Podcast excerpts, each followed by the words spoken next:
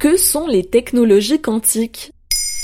Merci d'avoir posé la question. Les technologies quantiques sont des outils qui utilisent les propriétés physiques de toutes petites particules, les ions ou les photons par exemple. Alors ça peut paraître un peu abstrait comme ça, mais les nouvelles technologies quantiques pourraient produire une nouvelle révolution dans les domaines de l'informatique et de la communication. Nous sommes en train de réussir quelque chose d'unique.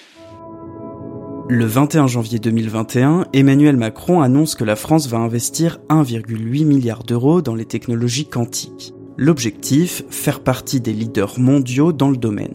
Mais il ne faudrait pas croire pour autant que les technologies quantiques sont nouvelles. Dès le début du XXe siècle, les physiciens comprennent que dans l'infiniment petit, les règles ne sont pas tout à fait les mêmes que celles qu'on connaît. Par exemple, comment imagines-tu un électron? Euh, un petit point qui se déplace de manière continue autour d'un noyau Eh bien non. En réalité, un électron est un objet qui peut être à plusieurs endroits en même temps. Et il existe aussi des paires d'objets quantiques, des objets qui, même s'ils sont très éloignés l'un de l'autre, se comportent comme un seul objet. Autrement dit, si on modifie un objet quantique, on modifie l'autre instantanément. Ça sonne un peu science-fiction ton truc, mais concrètement ça sert à quoi? Oui, revenons-en aux applications, les technologies quantiques.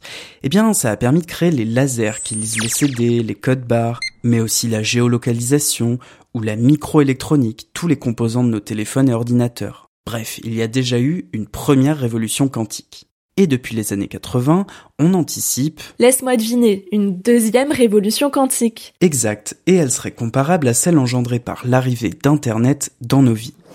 On cherche par exemple à construire des ordinateurs ultra puissants, qui feraient passer nos ordinateurs actuels pour des briques. Parce qu'au lieu de manipuler des bits d'informations, soit 0, soit 1, les ordinateurs quantiques peuvent manipuler des informations qui sont à la fois 0 et 1. On appelle ça des qubits. Et on en fait quoi de ces qubits? Ils permettent de faire des calculs ultra complexes à une vitesse folle. Avec ça, on espère inventer de nouveaux moyens de communication inviolables, des intelligences artificielles toujours plus performantes ou des capteurs beaucoup plus sensibles que ceux qu'on utilise aujourd'hui. C'est pourquoi IBM, Microsoft, Google et des dizaines de startups se sont lancés dans une course au qubit. En octobre 2019, Google a d'ailleurs annoncé avoir franchi un nouveau cap, avec un ordinateur appelé Sycamore, qui peut calculer en 3 minutes ce que les meilleures machines actuelles auraient calculé en 10 000 ans. Bon, relativisons. Pour faire des calculs de base, l'ordinateur quantique n'ira pas plus vite et ne sera pas meilleur que nos ordinateurs actuels. En plus de ça, les ordinateurs du futur risquent de rendre obsolète la sécurité de nos ordinateurs actuels, qu'on pourrait pirater en un claquement de doigts. Mais bon, de toute façon, il faudra attendre encore plusieurs années avant de voir ce genre de technologie débarquer dans nos quotidiens. Voilà ce que sont les technologies quantiques.